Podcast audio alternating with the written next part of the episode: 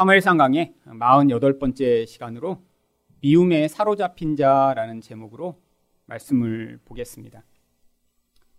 미움이라고 하는 감정은 아주 강력한 감정입니다. 그렇기 때문에 이 미움을 통해서 우리는 인간이 어떤 존재인가를 더 잘 알 수 있습니다. 왜 이렇게 미움이 강력한 감정인가요? 바로 하나님의 생명을 우리가 얻지 못하기 때문에 하나님의 사랑이라고 하는 속성과 가장 반대되는 모습이 우리 영혼을 지배하기 때문에 나타나는 결과가 바로 미움이기 때문이죠. 하나님의 생명이 우리 안에 충만하다면 그 생명의 충만함으로 말미암아 우리는 반드시 사랑하는 삶을 살게 되어 있습니다. 그런데 우리 영혼에 이 하나님의 생명이 고갈됐기 때문에 모든 인간은 반드시 다른 사람과의 관계를 깨뜨리는 이런 미움이라는 감정을 경험하게 되어 있고요. 이것은 단순히 감정이 아니라 영적인 영향력이기 때문에 그 미움의 강력한 영향력이 그 사람의 삶을 통해 반드시 표출되게 되어 있는 것입니다. 그런데 도대체 누구를 미워하나요? 우리 주변에 자기가 미워하는 사람들의 유형을 생각해 보면 바로 대부분 자기 말대로 하지 않는 사람들이 밉습니다. 이렇게 해라고 했는데 꼭 반대로 하는 사람이 있어요. 그런 사람 밉죠. 어떤 사람을 우리는 좋아하나요? 내 말대로 하는 사람을 좋아합니다. 내가 시키고 내가 원하는 것들을 이루어주는 사람 좋아하죠. 또 사람들은 어떤 사람들을 미워하나요? 자기 지위나 혹은 인기를 위협하는 사람이 있으면 반드시 밉습니다. 내가 1등하고 싶었는데 다른 사람 때문에 내가 2등했다고 생각해 보세요. 아, 그러면 그 1등한 사람 반드시 미워하게 되어 있죠. 또 사람들은 어떤 사람들을 미워하나요? 내가 갖고 싶은 것을 나는 못 가졌는데 다른 사람이 가지고 있으면 밉습니다. 아, 내가 어떤 좋은 걸 가지고 싶었어요. 근데 나는 능력이 안 되고 기회가 안 돼서 갖지 못하는 경우 얼마나 많은가요? 그런데 다른 사람만 그것들을 가지고 아, 그것 때문에 행복해 보이는 모습을 볼 때마다 아, 미움이 마음에서 치솟아 오릅니다. 하지만 가장 일반적으로 미워하는 사람은 나를 힘들게 하고 나에게 피해를 주는 사람입니다. 저 사람 때문에 내가 힘들고 나에게 피해가 온다고 생각할 때마다 우리는 그 미움을 멈출 수가 없죠. 그런데 이 미움이 얼마나 보편적이고 일반적이냐면 이런저런 이유도 아무것도 없는데도 그냥 미운 사람이 우리는 반드시 있습니다. 그럴 때 우리는 생각하죠. 아, 생긴 게 마음에 안 들어. 그냥 말투가 나랑 안 맞아. 그냥 그냥 미워 그냥. 이렇게 미운 사람이 반드시 인생 가운데 나타나기 마련입니다. 여러분 그런데 누군가를 미워하는 이 모든 근원을 한번 살펴보세요. 왜 미운가요? 나의 뜻, 나의 이익, 나의 생각, 나의 욕망을 누군가가 방해하며 그 사람 때문에 불편을 겪을 때 미움이라는 그 강력한 힘이 나타나게 되어 있는 것이죠. 결국 이 미움은 사울이라고 하는 옛사람의 가장 근원적 속성인 자기 중심성이 만들어내는 그런 보편적인 모습인 것입니다. 우리 안에 이 사울과 같은 속성, 자기의 욕망과 두려움에 매여 있는 속성이 강하면 강할수록 그래서 그 사람의 인생을 통해 내 뜻과 내 생각과 내 욕망이 좌절되는 경우를 경험할 때마다 주변에 있는 사람들을 향해 이 무서운 미움을 표출하게 되어 있는 것입니다. 그런데 이 미움이 단순히 감정이 아니라고 말씀드렸죠. 영적인 하나님의 사랑과 반대되는 영적 힘이기 때문에 이 미움이 우리 영혼 안에서 표출돼 나오면 이 미움은 그 사람을 사로잡기 시작합니다. 영적 노예가 되는 것이죠. 그래서 이 미움에 사로잡힌 사람을 보면 자기 자신은 자기에게 문제가 없다고 생각하지만 그 강력한 힘이 그를 지배하기 때문에 다른 사람들이 볼 땐 도대체 이해할 수 없는 그런 반응과 행동을 하게 되어 있습니다. 그러면 미움에 사로잡히면 어떻게 되나요? 첫 번째로 피해 의식을 갖습니다. 6절 상반절 말씀을 보겠습니다. 사울이 다윗과 그와 함께 있는 사람들이 나타났다 함을 들으니라. 지금 다윗은 원래 자기와 함께 하던 사람들과 모압으로 도망갔었습니다. 그런데 하나님이 선지자 갓을 통해 원래 있던 곳으로 가라라고 명령을 하시자 다윗은 그 말씀에 순종하여 다시 이스라엘로 돌아왔죠. 근데 누군가 지금 그 상황을 사울에게 알려준 것입니다. 그런데 누군가를 미워하는 사람, 바로 이 사울과 같은 마음을 가진 사람은 자기가 미워하는 사람이 바로 주변의 존재만 해도 그 미움이 안에서 폭발적으로 영향을 미치고 나타나게 되어 있습니다. 사울 또한 마찬가지죠. 자기가 어떻게 할 수 없는 먼 곳으로 도망가 버렸다라고 할 때는 잠잠하다가 자기의 그런 땅 안에 다윗이 다시 나타났다는 소리를 듣자마자 마치 발작을 하듯이 지금 어떠한 행동을 하기 시작합니다. 그 첫 번째 행동이 바로 편 가르기입니다. 7절 상반절입니다. 사울이 곁에 선 신하들에게 이르되 너희 베냐민 사람들아 들으라. 왜 신하들을 향해 베냐민 사람들이라고 이야기를 한 것일까요? 사울이 베냐민 지파 출신입니다. 바로 자기가 왕이 된 이후에 자기 지파들 출신으로만 자기 신하들을 삼은 것이죠. 바로 거기에서 그래서 그들에게 자기의 뜻과 자기의 욕망을 이루어줄 그런 사람들을 측근에 다 부른 뒤에 그들에게 어떤 혜택을 지금 주고 있는 것입니다. 근데 왜 이들을 향해 지금 신하들이라고 안 부르고 베냐민 사람들이라고 부른 것일까요? 너네들 내 편 맞지? 바로 내 지파 사람들을 이렇게 불렀는데 너네들 내 편 맞지? 라고 지금 그들에게 확인하고 있는 것이죠. 그런데 이렇게 편 가르기를 할 때 가장 많이 사용하는 방법이 바로 인간이 가지고 있는 욕망과 두려움을 교묘하게 이용하는 것입니다. 바로 7절 하반절을 보시면 이세의 아들이 너희에게 각기 밭과 포도원을 주며 너희를 천부장 백부장을 삼겠느냐? 자, 나는 너희를 불러서 너희한테 지금 밭과 포도원을 줬어. 기억하고 있지? 또한 너희를 불러서 내가 너희한테 백부장도 삼고 천부장도 삼아줬어. 지금 너희도 이거 기억하고 있지? 그런데 나는 이렇게 너희에게 혜택을 줄 수 있지만 다윗은 그렇게 할 수 없어. 지금 누구 편인가 잘 생각해봐. 내 편에 붙어야지만 너희는 이런 이익을 얻을 수 있고 그런데 만일 나를 배신하여 다윗 편에 서는 순간 너희가 가지고 있는 이 모든 지위와 모든 혜택을 다 잃어버리게 될 거야. 라고 지금 사람들 앞에서 사람들이 가지고 있는 욕망과 두려움을 교묘하게 지금 자극하고 있는 것이죠. 지금 평가르기를 해야 되는데 지금 누구 편인지 잘 알 수 없습니다. 근데 지금 자기 측근에 그런 자기 혜택을 가지고 모든 사람들에게 자, 누구 편에 설 건지 니네가 만약에 내 편에 서지 않으면 어떠한 불행한 일이 닥칠지 지금 잘 생각해봐 라고 사람들에게 이야기를 하는 것입니다. 그런데 지금 사울은 계속 불안한 거예요. 지금 자기 편에 사람들이 서지 않고 혹시라도 다윗과 함께 가면 어떻게 하지? 자기도 자기 자신을 잘 압니다. 자기처럼 미친 사람, 자기처럼 두려움에 사로잡힌 사람, 이상한 행동을 하는 사람들을 사람들이 좋아하지 않는다는 거 다 알아요. 근데 상관은 없습니다. 왜? 자기가 왕이니까요. 자기 손에 사람들의 이런 많은 이익을 좌우할 수 있는 권세가 있다는 걸 알기 때문에 지금 사람들에게 위협하면서라도 사람들을 자기 편에 끌어당겨 도망하지 못하도록 만들고 싶은 것이죠. 그런데 여전히 사람들을 의심하고 있습니다. 그렇기 때문에 8절 상반절에서 무엇이라고 이야기를 합니까? 너희가 다 공모하여 나를 대적하며 지금 내 편 하나도 없다 이렇게 이야기를 하는 거예요. 여러분 왜 하필이면 사람들에게 너희가 다 나를 대적하고 있어라고 이야기를 하는 거죠.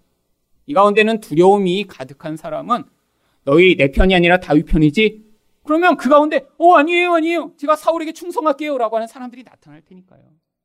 두려움이 많은 사람들이 마음을 자극해서 결국 자기 편으로 더 많은 사람을 끌어당기고자 지금 협박하고 있는 것입니다.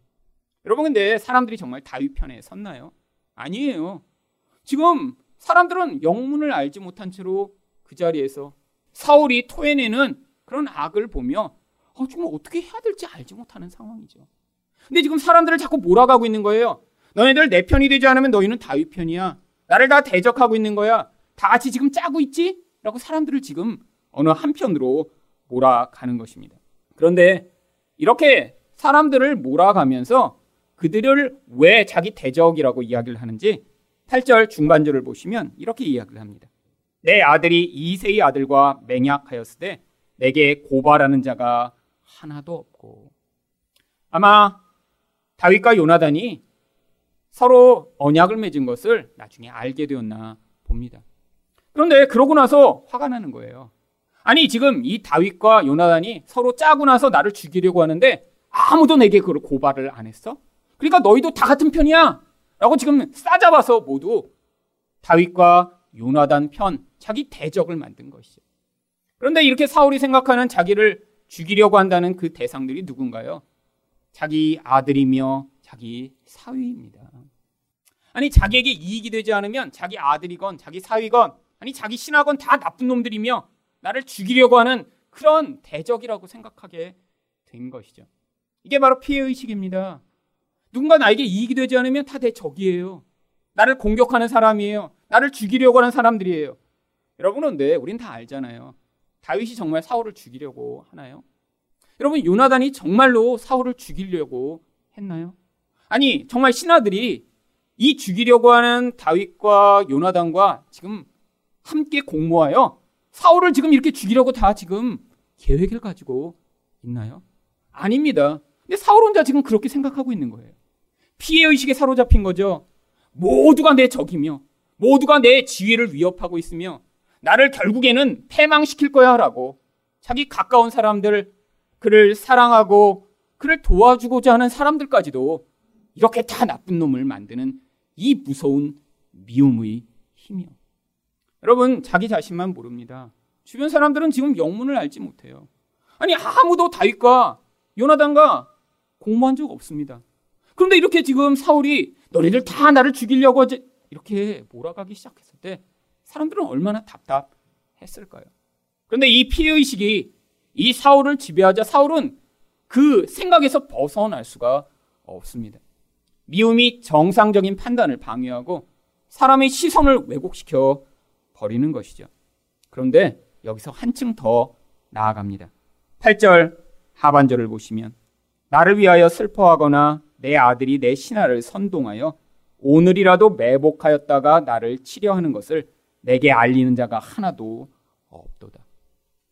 다윗만 미워하는 줄 알았는데 이제는 어떠한 결론에 이른 것인가요? 다윗이 자기 주변에 있어서 자꾸 자기에게 걸쩍거려야 되는데 다윗은 도망가 버렸어요. 그러니까 지금 자기 옆에 남아있는 자기 아들이 자기를 죽이려 하는구나. 아, 저놈이 나를 죽이고 왕위를 뺏으려 하는구나. 라고 지금 자기 아들을 잠재적 살인자로 몰아가고 있는 것입니다. 여러분, 이게 바로 미움이 가져온 결과죠. 미움이 무엇을 만드나요? 현실을 왜곡해 버립니다. 관계를 파괴해 버려요. 주변 사람들은 아무도 사울을 죽이려고 하는 사람이 없어요. 근데 심지어는 자기 아들까지도 자기를 죽이려고 한다라는 이런 생각에 사로잡혀서 정상적이고 객관적인 판단을 할 수 없는 상태로 몰아가기 시작합니다. 자기 빼고 주변 사람들은 다 알고 있어요. 아, 사울이 도대체 왜 그러지? 아무도 안 그러는데 도대체 왜 그러지? 그런데 어떻게 할 수 없는 상황이죠. 여러분 이게 바로 우리 안에 있는 옛사람의 실체입니다. 미움의 힘이 얼마나 강력한지요. 이 미움이라는 내적 힘이 그 사람을 사로잡는 순간 우리는 모든 객관적이고 모든 정상적인 상황을 다 왜곡한 뒤에 자기 입맛에 맞는 대로 나에게 이익이 돌아오지 않고 나에게 원하는 것을 주지 않는 모든 사람들을 다 적으로 만들어 버립니다. 두려움에 사로잡히는 거죠. 심지어 내 아들도 나를 죽이려고 해 라는 그 두려움에 사로잡힌 모습이에요. 여러분이 옛사람이 벌어서나지 못하면 그래서 우리는 평생 누군가 미운 사람이 있을 때마다 나랑 관계가 깨어진 사람이 있을 때마다 이런 두려움 가운데 사로잡히며 관계를 계속해서 파괴합니다. 정상적인 관계를 맺을 수 없는 존재가 되어 버리는 것이죠. 두 번째로 미움에 사로잡히면 어떻게 반응하나요? 누명을 씌웁니다. 바로 이런 사울의 질책 가운데 갑자기 한 사람이 등장합니다. 도액이라고 하는 사람이죠. 9절과 10절 말씀입니다. 그때 에돔 사람 도액이 사울의 신하 중에 섰더니 대답하여 이르되 이세의 아들이 노베 와서 아히두비 아들 아히멜렉에게 이른 것을 내가 보았는데 아히멜렉이 그를 위하여 여호와께 묻고 그에게 음식도 주고 블레셋 사람 골리앗의 칼도 주더이다.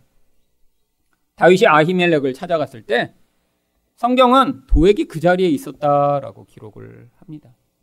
그런데 다윗도 아마 불안했던 것 같아요. 아, 저놈, 저놈 혹시 나중에 고자질하는 거 아니야? 그런데 지금 다른 신하들은 다 침묵하고 있습니다. 왜 침묵했죠? 여러분, 사울이 만약에 정말 여러분 앞에서 이렇게 얘기하고 있다고 생각해 보세요.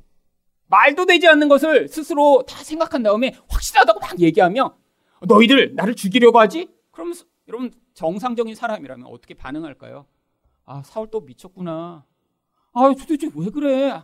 우리 그런 적 없는데. 여러분 이게 정상적 반응입니다. 근데 그 자리에서 갑자기 한 사람이 나타나더니 제가 봤어요. 바로 이 아히멜렉이라는 대제사장이 다윗을 도와주는 거 봤어요. 음식도 주고 칼도 주고 심지어는 하나님께 묻기까지 했습니다. 그러면 이 도액이라는 자는 왜 이렇게 행동한 것일까요? 그러면 이 도액이 왜 그랬는지 우리는 명확한 이유는 알지 못하지만 유추할 수 있는 단어가 이 가운데 나옵니다. 성경이 이 도액을 뭐라고 묘사하나요? 에돔 사람이라고 묘사를 합니다. 여러분 앞에서 보셨잖아요. 사울은 자기 주변에 바로 자기 지파 사람들로만 신하를 삼았습니다. 그래서 그들을 베냐민 사람이라고만 그냥 불러요. 근데 그 가운데 지금 에돔 사람 한 명이 끼어 있는 거예요. 여러분 아마 이 도액이란 자는 이렇게 다른 나라에까지 와서 그렇게 신하가 될 정도로 무엇인가 탁월한 능력이 있었겠죠. 근데 능력만으로 이렇게 높은 지위에 올라갈 수 있나요? 아니에요. 여러분 능력보다 더 중요한 것은 사실 인맥입니다. 인맥. 여러분 정부에서 각 부처의 이런 장관과 높은 자리에 임명하는 사람이 다 능력으로 그 자리에 가나요? 아니에요. 우리 다 알고 계시잖아요. 다 자기 관계된 사람만 그 자리에 넣게 되죠. 여러분 지금 도액은 뭔가 높아지고 싶었어요. 다른 나라까지 와서 이렇게 다른 나라에 귀화할 정도면 야망이 큰 사람이죠. 근데 길이 막히고 있는 것입니다. 출신지가 달라요. 다른 나라 출신이에요.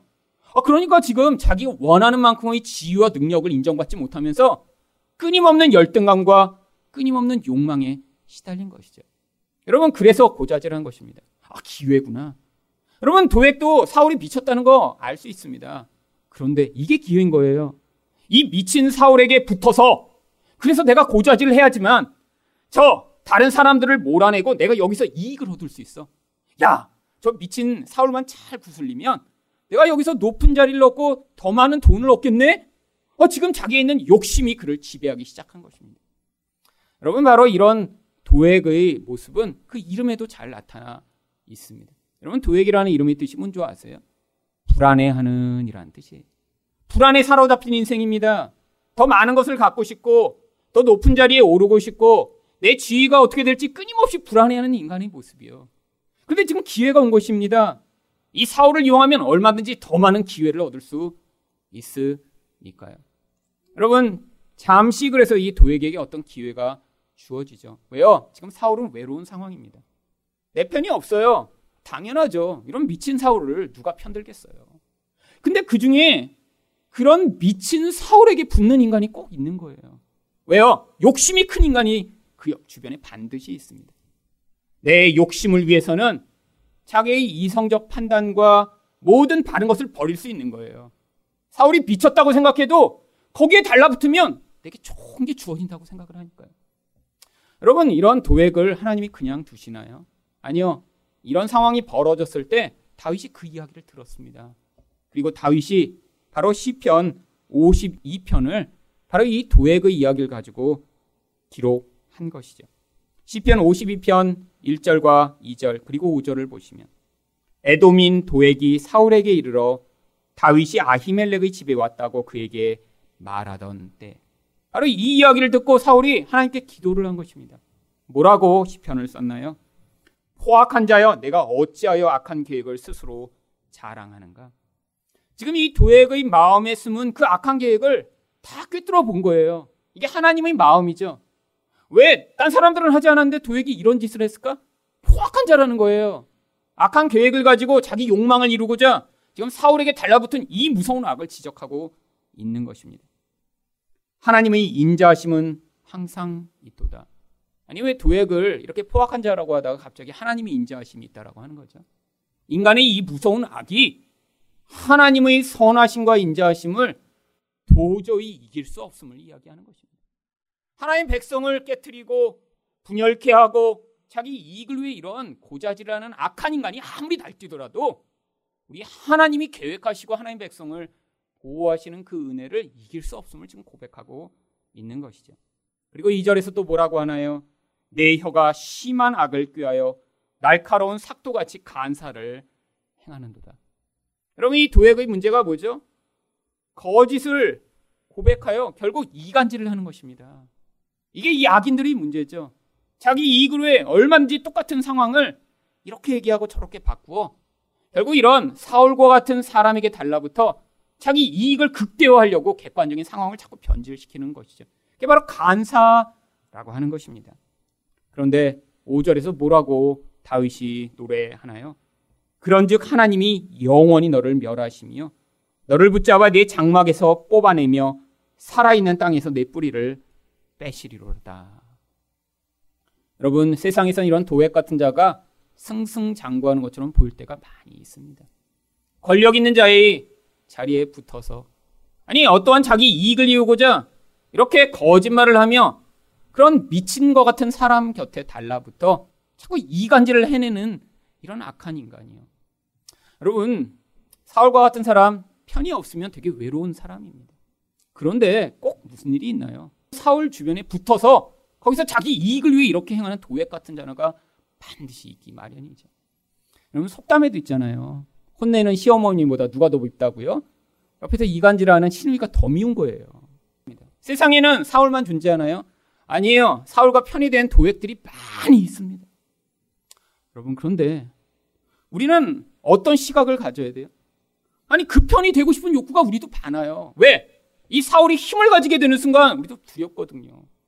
그 사울이 우리 경제적인 것을 좌우하고 우리에게 미래에 불행을 끼칠 것 같은 힘이 있는 순간 우리에게도 두렵습니다. 아, 그냥 미친 척하고 사울에게 붙을까? 아, 이런 마음이 우리에게 자주 나타나는 거죠. 여러분, 그런데 바로 그 도액과 같은 자리에 서는 순간 무슨 일이 있다고요? 하나님이 그를 장막에서 뽑아내어 영원히 멸망시키신다고. 여러분, 눈에 보이지 않는 일입니다. 하지만 우리에게는 영적 시각을 갖기를 원하시는 거예요. 왜 시편에 이런 시편의 기록을 써놨죠? 눈에 보이는 세상에선 도액이 승승장구하는 것 같으니까요. 도액이 정말로 더 많은 이익을 가지는 것 같으니까요. 사람들에게 악을 끼치면서도 심판이 임하지 않는 것처럼 보일 때가 많으니까요. 근데 하나님이 경고하고 계신 거예요. 이런 도액과 같은 인생은 결국 멸망당할 그런 인생이라고요. 여러분 도액의 이러한 고자질 때문에 어떤 일이 벌어졌나요? 왕이 지금 당장에 제사장들을 다 부른 것입니다. 11절 말씀입니다. 왕이 사람을 보내어 아히두브의 아들 제사장 아히멜렉과 그의 아버지의 온 집 곧 노베 있는 제사장들을 부르매 그들이 다 왕께 이른지라. 여러분 아히멜렉 혼자 부른 게 아닙니다. 제사장들을 다 불러요. 왜죠? 자기 편에 서지 않는 모든 자들을 다 자기 적으로 여기는 것이죠. 근데 이 아히멜렉은 지금 왜 불렀는지 모르고 영문을 모른 채로 지금 끌려옵니다. 사실 지금 다윗한테 이렇게 음식을 주고 칼을 주고 그를 위해 기도해 준 것이 그것이 정말 이렇게 잘못된 것인가요? 여러분 제사장인데 배고픈 사람이 있어서 뭐 밥을 주고 아니 칼이 필요로 하다고 해서 진짜 무기가 아니라 골리앗의 칼 하나님이 은혜를 상기시켜 줄 수 있는 그런 기념품을 주고 제사장이니까 당연히 하나님께 기도하여 하나님 뜻이 무엇인가를 알려주는 이런 일. 아주 당연한 것 아닌가요? 근데 지금 사울은 어떻죠? 미움에 사로잡혔어요. 그래서 그 제사장들을 다 불러다가 지금 취조를 시작합니다. 뭐라고 처음에 이야기를 하나요? 13절 상반절입니다. 사울이 그에게 이르되 내가 어찌하여 이세의 아들과 공모하여 나를 대적하여 자기를 돕지 않는 모든 자는 다윗과 공모하여 자기를 죽이려고 하는 자가 되버린 거예요. 여러분 이 시각이 왜곡되고 나니까 누명을 씌우기 시작합니다. 주변 사람들을 다 적으로 만들기 시작하는 거예요. 자기 편이 아닌 모든 자는 다 원수며 적입니다. 그뿐 아니에요. 13절 중반절을 보시면 그에게 떡과 칼을 주고 그를 위하여 하나님께 물어서 여러분 사실이죠. 사실이죠. 근데 어떤 사실인가요? 왜곡된 시각을 가지고 받아들인 사실이죠. 여러분, 떡도 주고 칼도 주고 기도해 준 건 맞지만 여러분, 이게 사울이 생각하는 대로 다윗과 편의돼 사울을 죽이려고 한 것인가요? 아닙니다. 근데 지금 이런 이야기를 한 이유가 바로 13절 하반절에 나옵니다. 그에게 오늘이라도 매복하였다가 나를 치게 하려 하였느냐? 지금 사울 생각에는 이 다윗을 그때 떡도 주지 않고 칼도 주지 않고 하나님께 물어 기도해 주지 않았으면 이 다윗이 죽어버렸을 거라고 생각하는 거예요. 근데 네가 협조해서 지금 이 다윗이 어떻게 됐다는 거예요? 힘을 다시 얻어 하나님의 은혜를 다시 받아 나를 공격하도록 힘을 얻도록 네가 협조했잖아. 너만 아니었으면 다윗은 이렇게 지금 멀쩡하게 살아있지 못했어. 그러니까 네가 나쁜 놈이야. 지금 이 아히멜렉을 향한 이런 누명을 씌우고 있는 거죠. 여러분 누군가 여러분한테 그렇게 누명을 씌우시면 여러분 어떻게 하시겠어요? 맞습니다. 제가 이렇게 공모하여 사실은 당신을 죽이려고 했습니다. 그럼 이렇게 어떻게 반응할 수 있나요? 그러면 그냥 객관적인 사실을 그래서 이야기합니다. 아이멜렉도 마찬가지예요. 너무 황당한 거예요, 도대체. 아니, 도대체 왜 나를 그렇게 얘기하세요? 그래서 뭐라고 이야기를 합니까? 14절입니다. 아히멜렉이 왕에게 대답하여 이르되 왕의 모든 신하 중에 다윗같이 충실한 자가 누구인지요? 그는 왕의 사위도 되고 왕의 호위대장도 되고 왕실에서 존귀한 자가 아니니까. 여러분, 지금 왜 이 이야기를 했나요? 지금 다윗의 한번 상황을 보세요, 왕이요. 다윗이 누구예요? 아, 다윗은 정말 충실한 신합니다. 아니 그런 충실한 자가 어떻게 다윗이 사울을 죽이려고 하겠어요? 아, 다윗이 누군가요? 아, 당신 사위잖아요. 다윗이 누군가요? 당신의 보디가드입니다. 보디가드. 아, 또 다윗이 누구예요? 모두에게 존경받는 그런 사람인데 어떻게 당신을 죽이겠다고 이렇게 생각을 하시나요? 여러분 이건 모두가 알고 있는 일입니다. 아니 다윗과 같은 사람이 사위를 죽이려 한다니요. 여러분 근데 문제가 있습니다. 아무리 모두 알고 있고 정상적인 일을 이야기해도 지금 이 사울은 받아들일 수가 없어요. 왜요? 미움이라는 강력한 힘에 사로잡혀 시각이 왜곡되어 버렸기 때문이죠. 또한 뭐라고 자기를 변호하냐면 15절 상반절입니다. 내가 그를 위하여 하나님께 물은 것이 오늘이 처음이니까 결단코 아니다. 여러분 이전에도 다윗이 아이멜렉을 찾아가 기도를 부탁했던 적이 있겠죠. 여러분, 과거에는 지금처럼 우리에게 말씀과 성령이 없었기 때문에 이런 제사장을 통해 하나님의 뜻을 알고자 기도를 하는 경우가 많이 있었습니다. 뜻을 분별해야 되는데 도대체 알지 못하는 거예요. 제사장을 찾아가 우민과 둠님을 통해 어떻게 하나님의 뜻이 임하는지를 궁금해서 묻는 자들이 있었죠. 근데 다윗은 그걸 많이 한 거예요. 왜요? 신실한 사람이었으니까. 인생의 걸음마다 하나님이 도대체 무엇을 원하시는지 궁금했던 것입니다. 그래서 이 아이멜렉에가 여러 번 기도를 부탁하고 그때마다 아이멜렉이 기도해 줬던 것이죠. 아니 당신을 공격하려고 와서 기도한 것 아니에요. 평소에도 늘 그냥 하던 그런 일을 한 것입니다. 그리고 마지막으로 무엇을 이야기하나요? 15절 하반절입니다. 원하건대 왕은 종과 종의 아비의 온 집에 아무것도 돌리지 마옵소서. 왕의 종은 이 모든 크고 작은 일에 관하여 아는 것이 없나이다. 아, 저는 아무것도 모르는 일입니다. 저한테 누명을 씌우지 마세요.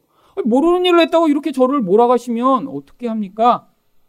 그런데 아무리 객관적이고 아무리 옳은 변호를 해도 아무 소용이 없습니다. 왜죠?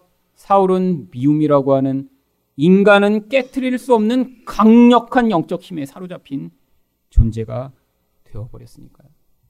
여러분, 이 미움이 이렇게 무서운 것입니다. 그래서 인간은 아무리 좋은 말로 설득하고 객관적인 사실을 알려주고 아, 네가 이렇게 잘못한 것이다. 아니 그거 생각 잘못된 거예요. 옆에서 얘기해줘도 소용이 없는 거예요. 여러분 근데 이렇게 소용이 없다는 걸 우리는 모른 채로 자꾸 이렇게 뭔가 사로잡힌 자를 만나서 어, 저게 왜 이렇게 생각하지 하면 얘기를 해주려고 그래요. 여러분 얘기를 해주면 어떻게 되는 줄 아세요? 여러분 객관적이고 바른 얘기를 하면 할수록 더 많이 미움받게 돼 있어요. 여러분 미워하는 사람은 지금 지금 그 미움이 그 한 사람만 미워하는 게 아니에요. 이 사울을 보세요. 처음엔 다윗 때문에 미움이 시작됐습니다. 지금 미움이 어디로 옮겨가요? 주변에 있는 모든 사람으로 옮겨가요. 이게 미움이 강력한 힘이죠. 그러면 어떤 한 사람만 미워하는 게 아니에요. 미움이 그 사람의 본질입니다. 주변에 미워할 자들 지금 계속해서 그 에너지가 찾고 있는 거예요. 근데 옆에서 누가 객관적인 진실을 이야기해요? 그럼 너 잘 만났다. 이렇게 시작하는 거예요, 이렇게. 여러분, 그래서 이 미움은 하나님만 깨뜨리실 수 있습니다. 여러분, 인간이 인간의 이 무서운 미움과 상대할 수 없어요. 여러분, 아무리 바른 이야기를 해도 미움에 사로잡힌 자는 생각을 돌이키지 않습니다. 여러분, 그래서 여러분도 포기하셔야 돼요. 누군가 이렇게 미움에 사로잡혀서 옆에서 아 그거 아니잖아 라고 얘기하면 그래 잘 만났다 이놈아 하면서 그 사람은 이제 미워하기 시작하니까 그럼 뭐 하셔야 돼요? 하나님 살려주세요. 기도하셔야죠. 하나님 개입해 주세요. 은혜를 베풀어 주세요. 저 무서운 사울이 저렇게 악을 행하지 않도록 도와달라고 기도하시는 일을 하셔야죠. 여러분, 하나님이 개입하셔야 이 무서운 미움이 통제되고, 하나님이 개입하셔야 그 무서운 미움에 사로잡힌 자가 그 미움으로부터 벗어날 수 있는 것입니다. 마지막으로 미움에 사로잡히면 어떻게 반응하나요? 심판을 합니다. 16절 말씀입니다. 왕이 이르되 아히멜라가 내가 반드시 죽을 것이요 너와 내 아비의 온 집도 그러하리라. 여러분, 우리가 누군가를 미워할 때 반드시 하고 싶은 일이 바로 뭔지 아세요? 심판입니다. 여러분, 미움이란 게 뭐죠? 누군가 싫고 나에게 불편을 끼치고 나를 힘들게 하는 사람을 내가 찾았어요. 그 사람 때문에 힘듭니다. 그러면 아 힘들다 힘들어 라고 끝나나요? 그 다음에 우리가 하는 일이 뭐냐면 바로 정죄입니다. 바로 사울이 했던 거죠. 넌 잘못했어. 네가 악당이야. 네에게 이렇게 문제가 많아라고 하고 나면 그 다음 반드시 하고 싶은 게 바로 이 심판입니다. 여러분 근데 심판은 아무나 할 수가 없어요. 누구만 할 수 있죠? 진짜 심판은 하나님만 하시는 거예요. 근데 인간이 뭐가 되고 싶어 했죠? 하나님처럼 되고 싶어 했어요.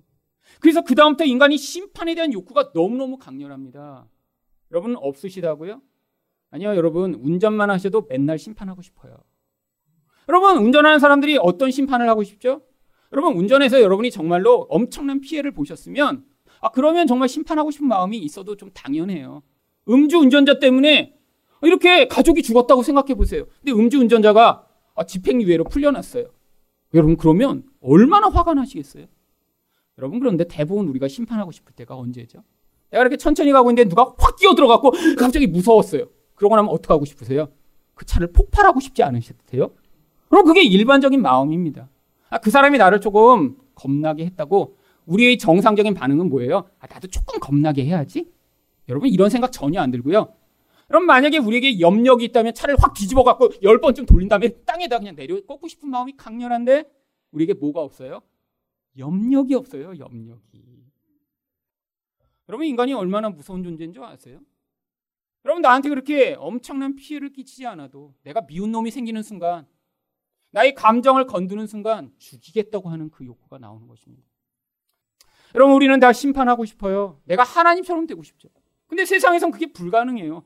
여러분 사람들은 너무 이걸 원합니다. 그래서 뭐 하고 싶은 거예요? 권력의 자리로 올라가는 거예요. 여러분 그래서 사람들은 더 높아지고 싶은 거예요. 그 권력의 자리에서 내려오고 싶지 않은 거예요. 내려오는 순간 무슨 일이 벌어질지 아무도 예측하지 못하는 것입니다. 그래서 힘을 추구하는 거예요. 하나님처럼 되고 싶은 거죠. 아무도 나를 건드리지 못하게 만들고 싶은 거예요. 여러분 근데 문제가 있습니다. 우리가 원하는 만큼의 힘이 잘 주어지지 않거든요. 내가 낮은 자리에 있을 때 내가 그런 자리에 있을 때 내가 사울임을 고백하지 못하는 자들은 나중에 어떻게 되는 줄 아세요? 조금만 올라가고 나면 무서운 괴물과 같은 존재로 변합니다. 여러분 집에서도 막 시어머니가 너무 힘들게 했어요. 그러면 며느리들이 어떻게 해요? 나중에 난 좋은 시어머니 돼야지. 나중에 며느리로 오면 나는 다 이렇게 그냥 양보하고 그냥 집안일도 하나도 하지 못하게 한다. 그냥 편안하게 만들어준 그런 시어머니 돼야지. 여러분 아무리 결심하고 고백해도 여러분 이렇게 힘든 시집살이 한 그런 며느리들은 나중에 시어머니 되면 어떻게 될까요? 시어머니보다 두 배 무서운 시어머니 되는 게 세상 일입니다. 왜요? 마음에 있는 상처와 분노와 미움이 해결이 안 돼서 그래요, 해결이요. 그럼 군대 가도 똑같습니다. 병장이 가서 계속 괴롭혔어요. 나중에 내가 병장 되면 그냥 내 밑에 있는 애들 초코파이 10개씩 주고 잘해야지. 이렇게 한 그놈이 제일 무서운 그런 고문관이 돼서 막 남 괴롭혀요. 여러분, 우리 인간은 다 힘을 가지게 되면 집에서나 군대에서나 회사에서나 다 못된 이런 사울과 같은 속성을 드러내는 것입니다. 조금만 힘을 가져서 내가 그에게 영향을 미치게 되는 순간 그 힘으로 남을 파괴하는 일에 자기 인생을 사용하는 것이죠. 여러분, 우리가 사울임을 인정해야 됩니다. 여러분, 인정을 하지 않는 순간 우리는 이 무서운 분노와 미움으로 죽을 때까지 사울과 같은 인생을 살게 되는 거예요. 여러분, 자기 힘으로 벗어날 수 없습니다. 영적 힘이니까요. 여러분, 그런데 사울이 이렇게 명령을 하면 주변 사람들이 어떻게 반응하는 게 정상일까요? 여러분, 바로 사울이 그래서 이 제사장들을 다 죽이라고 명령했더니 사실 사람들이 어떻게 반응을 했나요? 바로 17절 말씀입니다. 왕이 좌우의 호위병에게 이르되 돌아가서 여호와의 제사장들을 죽이라. 그들도 다윗과 합력하였고 또 그들이 다윗이 도망한 것을 알고도 내게 알리지 아니하였음이니라. 왕의 신하들이 손을 들어 여호와의 제사장들을 죽이기를 싫어한지라. 여러분 신하들은 지금 다 제정신이 있는 사람입니다. 제사장들을 죽이라고 명령을 했는데 여러분 이게 합당한 명령인가요? 아니, 더구나 이 이스라엘은 종교 사회입니다. 이 제사장들은 가장 존경받는 사람들이에요. 근데 이렇게 사울이 아무 이유도 없이 죽이라고 그러는데 심지어는 왕의 보디가드들조차 죽이지 않습니다. 그런데 또 여기에 어떤 인간이 끼어드나요?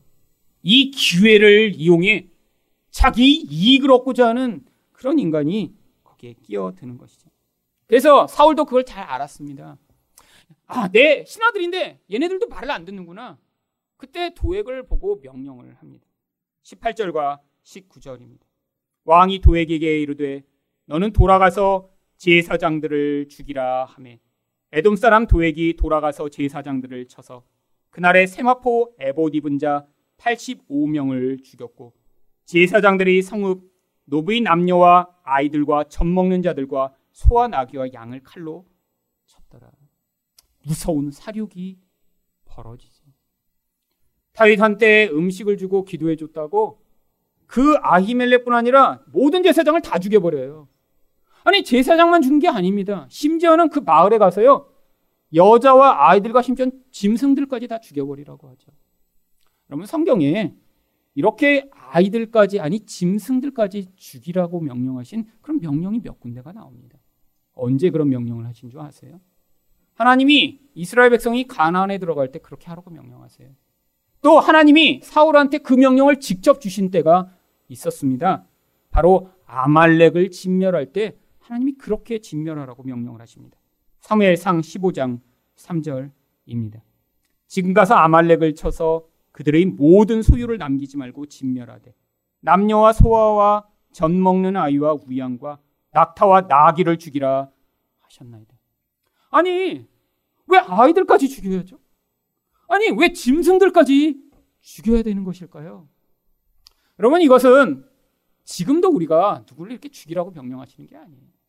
구약에 있는 어떤 상황을 통해 하나님은 우리에게 이 죄라는 것이 얼마나 무서운 심판을 받아야 되는 것인가를 가르치시고자 이런 명령을 주신 것입니다. 또한 이 죄라는 것은 계속해서 확산하는 능력이 있어요.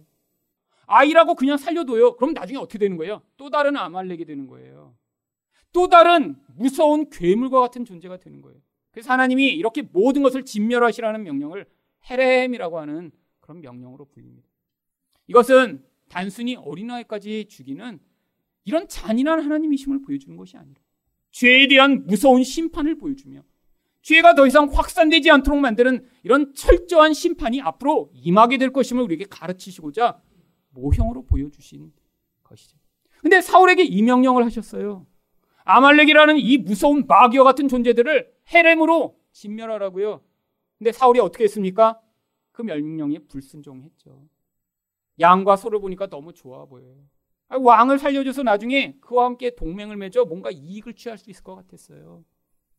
하나님의 명령에는 불순종하다가 누구를 죽이는 데는 헤렘을 사용하죠. 자기의 분노와 미움을 해결하고자 아이와 짐승들까지 다 죽여버립니다.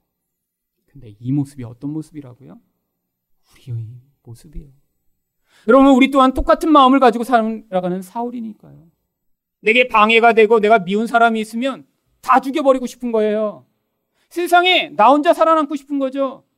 나에게 이익을 가져다 주고 내 뜻에 부합한 사람만 살려놓고 내 왕국을 만들고 싶은 것이 바로 우리 안에 있는 무서운 사울입니다.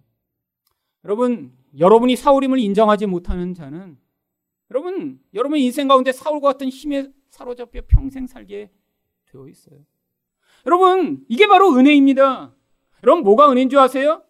바로 다윗이라고 생각하던 여러분이 내가 사울입니다라고 인생 가운데 인정하게 되는 그 자리로 가게 되는 게 그게 은혜예요.